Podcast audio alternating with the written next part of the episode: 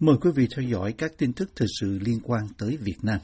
Đại biện lâm thời Ukraine ở Việt Nam bà Natalia Zinkina vừa lên tiếng làm rõ về hai ấn phẩm trên báo chí nước bà trong quá khứ nói về cố chủ tịch Hồ Chí Minh của Việt Nam. Bà Zinkina khẳng định việc sới lên hai ấn phẩm đó ở thời điểm này là một phần của chiến tranh thông tin, có mục đích gây thù hằn giữa nhân dân hai nước Ukraine và Việt Nam. Theo quan sát của VOA, trong vài ngày gần đây, một số trang Facebook được cho là của giới dư luận viên Việt Nam, trong đó có trang Tifosi với hơn 233.000 người theo dõi, chỉ ra rằng kênh YouTube Ukraine 24 và báo mạng Pravda Ukraine, tức là sự thật Ukraine, đã từng đăng video và bài viết bị xem là hạ thấp ông Hồ Chí Minh. Tifosi và các trang của giới dư luận viên, tức những người ủng hộ chính quyền và làm công việc tuyên giáo không chính thức ở Việt Nam, chỉ trích video và bài viết đó vì chúng có nội dung mô tả cố chủ tịch của Việt Nam là một ông già độc tài gắn bó với Lenin, làm nhiều người Việt chết vì chiến tranh, đất nước Việt Nam bị nghèo đói, không có tự do. Trong quan điểm của Tifosi và các trang của dư luận viên, ông Hồ Chí Minh là vĩ nhân của dân tộc Việt Nam, có công mang lại độc lập tự do, thống nhất đất nước. Vì vậy, họ nhấn mạnh rằng nếu Ukraine hạ thấp Chủ tịch Hồ Chí Minh thì đừng mong chúng tôi ủng hộ. Tuyên bố của trang Tifosi và các trang của dư luận viên Việt Nam được đưa ra khi Ukraine đang cố gắng chống trả cuộc xâm lược của Nga đến nay đã kéo dài gần một tháng. Hôm 21 tháng 3, trang Facebook chính thức của Đại sứ quán Ukraine ở Hà Nội đăng video và lời văn thể hiện quan điểm của bà Natalia Zinkina, người đang nắm quyền trưởng phái bộ ngoại giao này, nhằm bình định video và bài viết của Ukraine 24 và Pravda Ukraine ngay từ đầu, đại biện lâm thời Natalia Zinkina khẳng định việc sới lên hai sản phẩm trên báo chí đó trong những ngày gần đây, dù chúng đã xuất hiện cách này khá lâu và đã không được chú ý lắm, là động thái có chú ý phục vụ cho chiến tranh thông tin. Chúng ta có thể nói một cách chắc chắn rằng tất cả chúng ta đều đã trở thành nạn nhân của một cuộc tấn công thông tin nhằm mục đích gây tranh cãi giữa người dân hai nước chúng ta, bà Zinkina nêu rõ. Nữ đại biện lâm thời chỉ ra rằng video của Ukraine 24 chỉ có hơn 4.000 lượt xem trong 4 năm kể từ khi được đăng lên YouTube hồi năm 2017.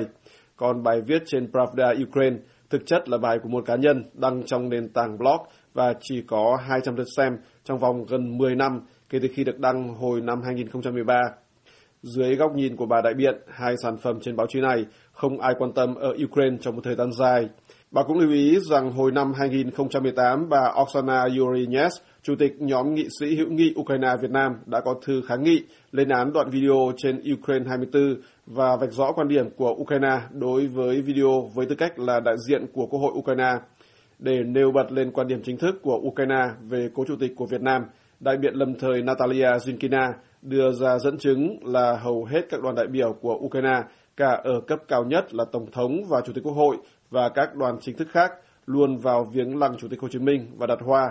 và bà đặt câu hỏi tu từ, đây chẳng phải là sự ghi nhận công lao và sự tôn trọng sao? Người đang nắm chức vụ tương đương với quyền đại sứ của Ukraine ở Hà Nội cho biết tại thủ đô Kiev của nước bà có trường phổ thông mang tên Hồ Chí Minh được thành lập vào năm 1985. Ngoài ra, bà cho biết thêm Thư viện Quốc hội Ukraine đã tổ chức triển lãm ảnh tư liệu Hồ Chí Minh và Ukraine vào năm 2015 nhân kỷ niệm 125 năm ngày sinh của ông Hồ mà bà Zinkina dùng cụm từ vị chính khách Việt Nam kiệt xuất để mô tả.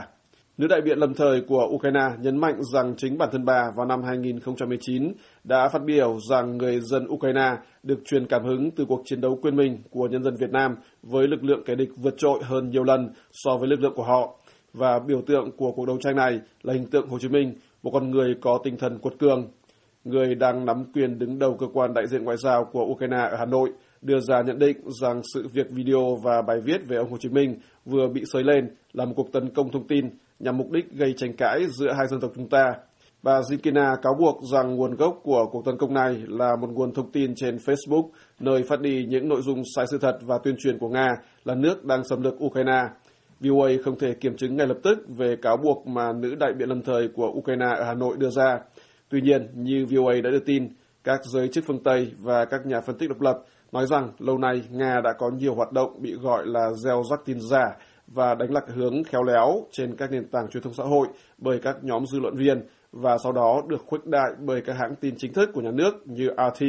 Song song với đó là việc Điện Kremlin gây nhiễu thông tin, che mờ dữ kiện thực tế và đưa ra tuyên truyền lệch lạc. Mặc dù vậy, VOA quan sát thấy là khi các lực lượng Nga bị xa lầy trên chiến trường Ukraine trước một đối thủ nhỏ hơn, linh hoạt hơn và quyết tâm hơn, thì hoạt động tuyên truyền của Nga dường như vụng về.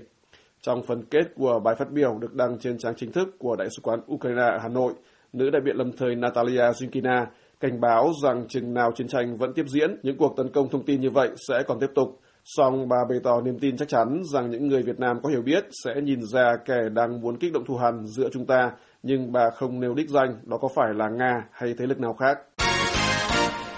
Đồng hương Việt Nam ở châu Âu bằng cách này hay cách khác đang giang tay trợ giúp đồng hương lánh nạn từ Ukraine giữa lúc cuộc xâm lược của Nga đến nước này chưa có dấu hiệu kết thúc. Tính từ khi chiến sự nổ ra cho đến nay, hơn 3 triệu người Ukraine đã rời khỏi đất nước, hàng người trong số này là người gốc Việt. Sau khi Đức và Liên minh châu Âu quyết định tiếp nhận và cấp quy chế bảo vệ tạm thời dành cho người sơ tán từ Ukraine sang, dòng người sơ tán, trong đó có nhiều người Việt, đã nhanh chóng đến Đức. Hỗ trợ tìm việc làm và trợ giúp làm giấy tờ tị nạn là những hành động có ý nghĩa thiết thực, quan trọng trong thời điểm này. Ông Chu Quốc Cường ở Dresden, Đức nói với VOA về sự hỗ trợ của ông và doanh nghiệp kinh doanh chủ nhà hàng sushi nơi ông đang làm việc. Được thì bọn tôi cũng ờ, hỗ trợ để ờ, họ làm việc, à, họ làm việc bọn tôi sẽ tạo điều kiện cho họ làm việc trong công ty và lo chỗ ăn chỗ ở rồi lo giấy tờ cho mọi người rồi lo lo giấy phép lao động do do, do lo thủ tục cho họ. Nếu mà họ cần, cần hỗ trợ để để được ở lại Đức uh, lâu dài và sau này họ đi làm mấy tháng có lương ấy thì thì bọn tôi sẽ tìm hỗ trợ tìm nhà cho họ và cho họ đứng tên cái nhà đấy để họ có có có có có có cái địa chỉ đứng tên thì họ mới được ở lại Đức lâu dài. Thì uh, họ làm năm ba tháng họ có bảng lương thì thì nước Đức họ mới cho. Vâng. họ mới cho cho giấy phép ở lại thế còn uh, mặc dù là mọi người đứng tên thôi nhưng công ty tôi cũng thống nhất là à, vài ba tháng đầu tiên là là là công ty tôi sẽ hỗ sẽ hỗ trợ trả tiền nhà cho họ chứ họ không phải trả tiền nhà. Dạ. Đến lúc nào họ đi làm có bảng lương ổn định rồi thì thì họ sẽ tự lo được nhà của người thì trong tuần qua, có đến 200.000 người từ Ukraine sang Đức tị nạn và chính phủ Đức đã lập hẳn một trang web hỗ trợ và tiếp nhận người tị nạn này. Thông tấn xã Việt Nam tại Đức cho biết trong số này có rất nhiều người Việt Nam. Truyền thông Việt Nam cho biết người Việt sơ tán sang Đức chủ yếu đi thành từng nhóm nhỏ dưới 20 người vào Đức bằng tàu hoặc phương tiện cá nhân. Được biết khi người tị nạn được tiếp nhận, họ được chính phủ Đức chấp thuận cho tạm trú khoảng 90 ngày, sau đó được cấp thẻ cư trú thời hạn 1 đến 3 năm và sau đó có thể chọn ở Đức hoặc di chuyển sang các nước châu Âu khác.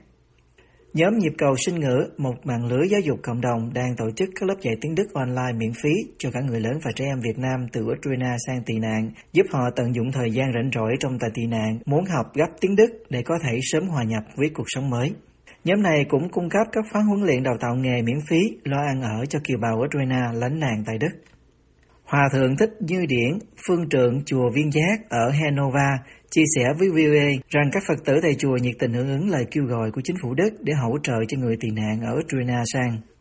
Ở chùa Viên Giác trong thời gian vừa qua thì đầu tiên là giúp ờ, thức ăn, thực phẩm. Những cái tổ chức ờ, từ thiện họ có ờ, từng ờ, nhóm từng nhóm khác nhau vậy đó. Thì họ lãnh những là áo, quần và bánh kẹo, rồi nước uống. Thì chùa cũng đã mang một số đồ như vậy ra để mà cung cấp cho họ. Rồi mỗi hai, ba ngày thì cái xe ông tập tự họ sẽ chở đi tới một địa điểm nào đó thì họ sẽ lựa ra từng loại từng loại. Thì đó là cái phần hiện vật. Còn hiện kim, thì ờ, phật tử họ cũng ờ, có gửi về cái ác câu của chùa. Ờ, rồi thì các chùa cũng vận động cái quỹ, ví dụ như bữa ăn xã hội hay là kêu gọi trên mạng thì phật tử người ta đóng góp rồi gửi về chùa thì chùa sẽ gửi qua cái số ăn câu của chính phủ đức. Ờ, thì họ làm từ thiện, họ có quảng bá trên cái TV mỗi ngày, thì mình sẽ gửi qua đó đó là cái công việc mà trong thời gian qua riêng nước Đức đã làm Hòa thượng Thích Như Điển cho biết rằng ngài vừa tiếp xúc với một nhóm bốn người Việt từ Ukraine sang Đức và đang hỗ trợ họ tìm nơi lưu trú tại một cơ sở tị nạn của chính phủ Đức cách chùa Viên Giác không xa. Ngoài ra, Phật tử Việt Nam tại Đức cũng đã quyên góp vật phẩm và tiền để hỗ trợ cho người Việt đang tá túc tại chùa Nhân Hòa Ba Lan, nước láng giềng với Ukraine. Hòa thượng Thích Như điểm nói, Một cái chùa tên là chùa Nhân Hòa ở tại ờ, Bạc Sau, Varsovie ở Ba Lan. Thì uh, họ đón người Việt từ biên giới uh, ở trên biên giới Ba Lan với Ukraine đi về chùa. Ở cái hàng mấy trăm người như vậy thì thực sự ra đó người ta trong hiện tại thì tôi nghĩ là người ta thiếu thốn về vấn đề à, tình người. À, các chùa này thì cung cấp áo quần cho họ để chỗ ở. Nhưng mà bây giờ thì hiện tại là cái chùa Nhân Hòa ở bên à, bên Ba Lan thì đang à, tiếp đón à, người Việt đang ở đó. Thì cũng có số người bên Đức thì họ gửi thẳng tiền hoặc quà qua cái chùa Nhân Hòa đó để mà giúp cho người Việt mình đang ở trong chùa đó. Hòa thượng Thích Như Điển đồng thời là chánh thư ký Hội đồng Hoàng Pháp Giáo hội Phật giáo Việt Nam thống nhất, người vừa được chính phủ Đức trao huân chương danh dự chia sẻ thêm với VOA. Dạ Âu Châu thì rất là nhiều chùa đang làm, chùa Khánh Anh ở Pháp, chùa Đô Hậu ở Na Uy và một số chùa khác là đang làm. Âu Châu thì hầu hết là Ờ, chùa trong giáo hội Phật giáo Việt Nam thống nhất, hoặc là bên giáo hội Linh Sơn, hoặc là bên ờ, lần mai của thiền sư Nhất Hạnh. Ở đây thì có cũng nhiều tổ chức. Thấy cái nỗi khổ của người dân Ukraine thì nó cũng giống như người Việt Nam mình. Thời điểm chiến tranh 75 rồi vượt biển tự do, đi tìm tự do cho nên họ cũng rất là động lòng. Thì ai cũng ờ, phát tâm bằng hình thức này, hình thức khác thì Trước đó hôm 12 tháng 3, một bản lên tiếng của các giáo hội Phật giáo Việt Nam thống nhất hải ngoại tại Úc, New Zealand, châu Âu, Hoa Kỳ, Canada, đồng thanh kêu gọi quân đội Nga ngay lập tức ngưng ném bom và bắn hỏa tiễn vào Ukraine, rút toàn bộ binh lính ra khỏi đất nước Ukraine.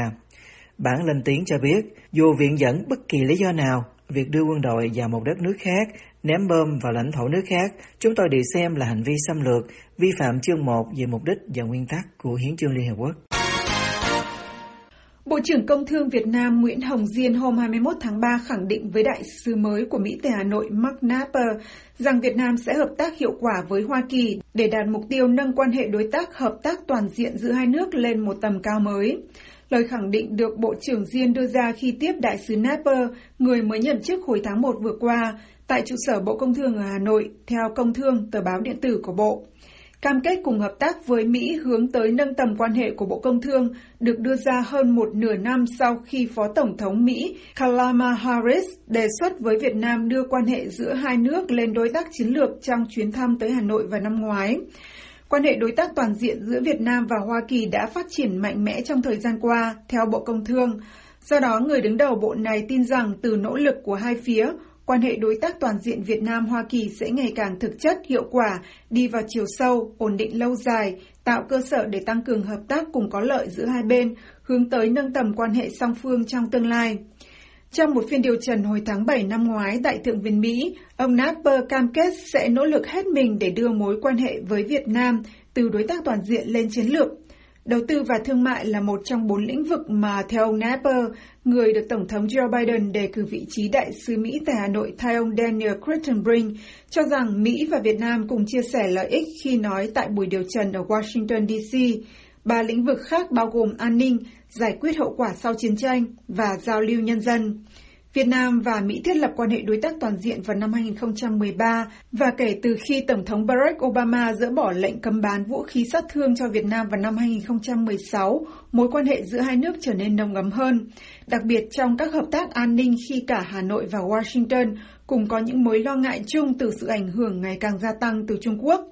Cùng với đó, hợp tác thương mại giữa hai nước cũng tăng nhanh chóng khi giá trị kim ngạch hai chiều tăng hơn gấp đôi trong 6 năm qua từ hơn 54 tỷ đô la vào năm 2015 lên hơn 112 tỷ đô la vào năm 2021. Mỹ đã luôn muốn nâng tầm quan hệ lên chiến lược với Việt Nam trong những năm gần đây, nhưng theo các chuyên gia, Hà Nội luôn dè dặt với đề xuất này khi phải thận trọng trước những phản ứng từ Bắc Kinh giữa lúc phải giữ thăng bằng quan hệ với cả Mỹ và Trung Quốc. Khi tới thăm Hà Nội lần đầu tiên hồi tháng 8 năm ngoái, Phó Tổng thống Harris đã đề xuất việc nâng tầm quan hệ giữa hai nước khi gặp mặt Thủ tướng Phạm Minh Chính. Tuy nhiên, ông chính lúc đó nói với Tổng thống Mỹ rằng Việt Nam mong muốn tiếp tục phát triển quan hệ đối tác toàn diện ngày càng thực chất hiệu quả hơn. Tại cuộc gặp với đại sứ Napper, Bộ trưởng Diên cũng nhấn mạnh đến sự mong muốn mối quan hệ giữa hai nước đi về thực chất.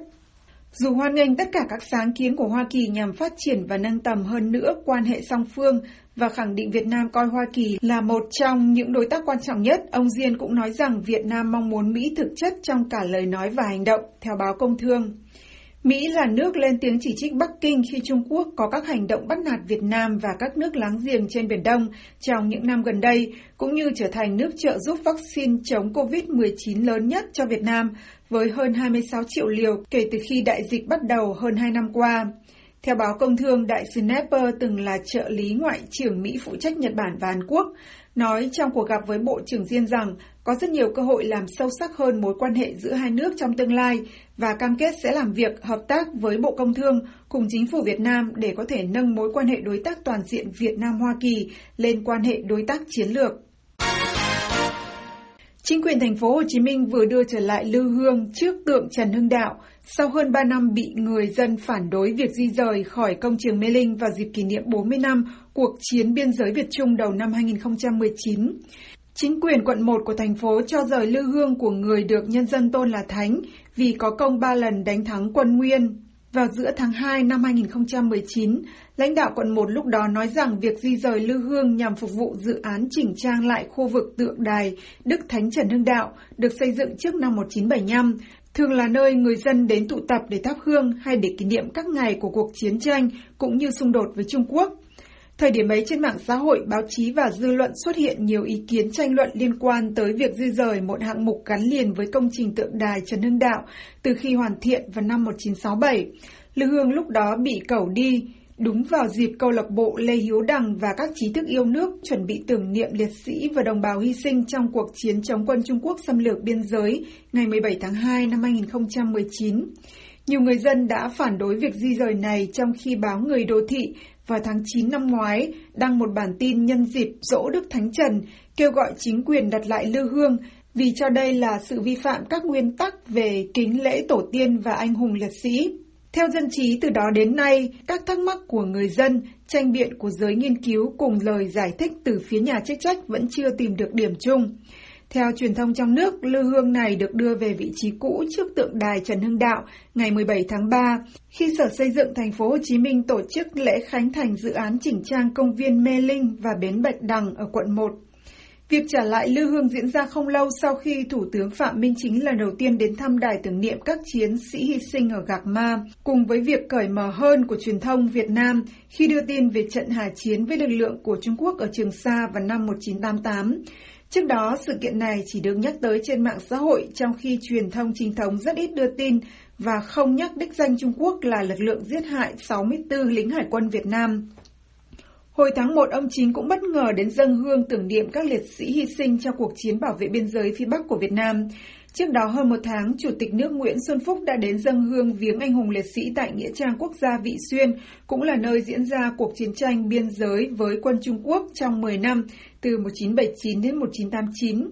Theo dân trí, hầu hết người dân địa phương đều vui mừng khi lư hương Đức Thánh Trần xuất hiện trở lại khu vực tượng đài Trần Hưng Đạo như trước đây trong thiết kế dự án chỉnh trang của thành phố. Cư dân quận 1 được dân trí trích lời nói rằng họ mong sớm có nơi thưởng lãm, vãn cảnh và tưởng nhớ Đức Thánh Trần. Tiếp theo, Việt Hùng sẽ gửi đến quý vị phóng sự phụ huynh học sinh kiệt sức với việc con cái học online kéo dài vì dịch COVID-19. Hơn 2 năm trời học online vì Covid, học sinh quên mất thói quen tới trường, phụ huynh vật vã canh chừng đồng hành với con nhiều giờ mỗi ngày. Đó là những gì mà các em học sinh và các bậc phụ huynh tại Hà Nội đang phải tiếp tục gánh chịu khi Covid tiếp tục leo thang. Việt Nam những tuần gần đây liên tục ghi nhận số ca nhiễm kỷ lục với hơn 7,1 triệu trường hợp dương tính kể từ đầu dịch đến nay. Hà Nội hiện là tâm dịch của cả nước nói chung online là là, là mệt rồi. Nói chung là là, là xì chết lắm. Để mình đã kiểu là không đi làm ấy xong rồi lại học online liếc ấy. Mình ở nhà nó kiểu là nhiều nó quẩn nó mệt. Hai đứa nhà tôi hai đứa bé tôi tầm này lại đang nghịch nó đang tầm nghịch nghịch ấy. thành ra mệt. Đây là đang học cái này cái này. Bây giờ phải tách nhau ra thằng thằng nhà tôi hai đứa sinh với thằng thằng bé nhà tôi thì cho lên tầng 4 còn con kia tầng 3 vì nếu mà học ở ngồi cạnh nhau là chúng nó đánh nhau mới nó đùa đó là tâm sự của anh Nguyễn Thành Trung, một phụ huynh có hai con nhỏ sinh sống trên địa bàn quận Long Biên, Hà Nội. Hơn hai năm nay, cứ sau bữa cơm tối là vợ chồng anh phải thay phiên nhau canh chừng và giúp đỡ hai đứa con nhỏ trong nhà học online tới tận khuya.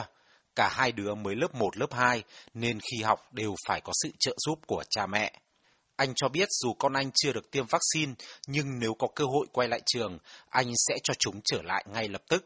Anh nói trẻ con học hành mãi thế này, càng ngày càng nảy sinh nhiều vấn đề tâm lý khi không được giao tiếp, vui chơi với bạn bè và thầy cô giáo. Hơn thế, anh cho hay vợ chồng anh sẽ kiệt sức nếu tiếp tục phải học cùng con mỗi tối như hiện tại. Hà Nội trong những tuần gần đây tiếp tục ghi nhận hàng chục nghìn ca nhiễm COVID mỗi ngày. Các trường phổ thông trong thành phố sau một vài ngày mở cửa thí điểm lại phải lập tức đóng cửa cho học sinh học online dài ngày. Bà Nguyễn Thu Hương, một giáo viên lâu năm tại một trường trung học cơ sở, có tiếng tại quận Hoàn Kiếm, Hà Nội cho biết. Nhiều quá, cả giáo viên học sinh. Một lớp mà năm học sinh, cũng không, không, không... Mới rồi.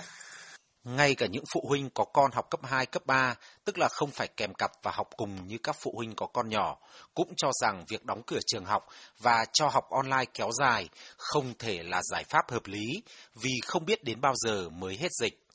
Chị Nguyễn Hoàng Lan, một phụ huynh tại quận Ba Đình, Hà Nội chia sẻ. Mất hết kiến thức mà xong rồi nó mất những cái phản xạ với cái việc kết nối chứ. Vì cứ như tự kỷ cái máy uh, tính này thì làm gì có chuyện mà nó không bị ảnh hưởng nó sẽ bị ảnh hưởng cho anh nó bị ảnh hưởng tâm lý lắm luôn ấy. À, mình ở nhà mình cứ phải tạo ra cái môi trường vui vẻ cho con mình nó đỡ bị stress ấy. Nhưng mà còn đâu nhiều đứa trẻ con là nó bị ảnh hưởng nặng nề lắm.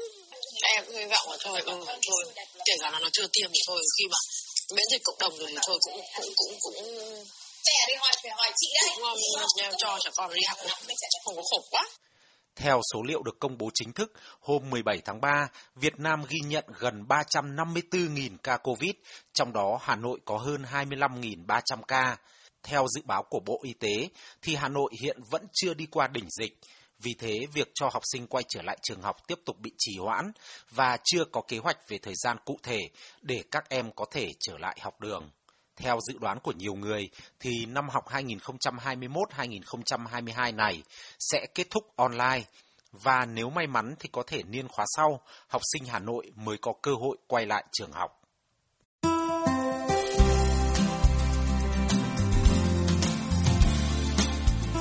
Buổi phát thanh Việt ngữ buổi sáng của đài VOA xin được kết thúc tại đây. Tấn Chương cùng toàn ban Việt ngữ xin kính chào quý khán giả.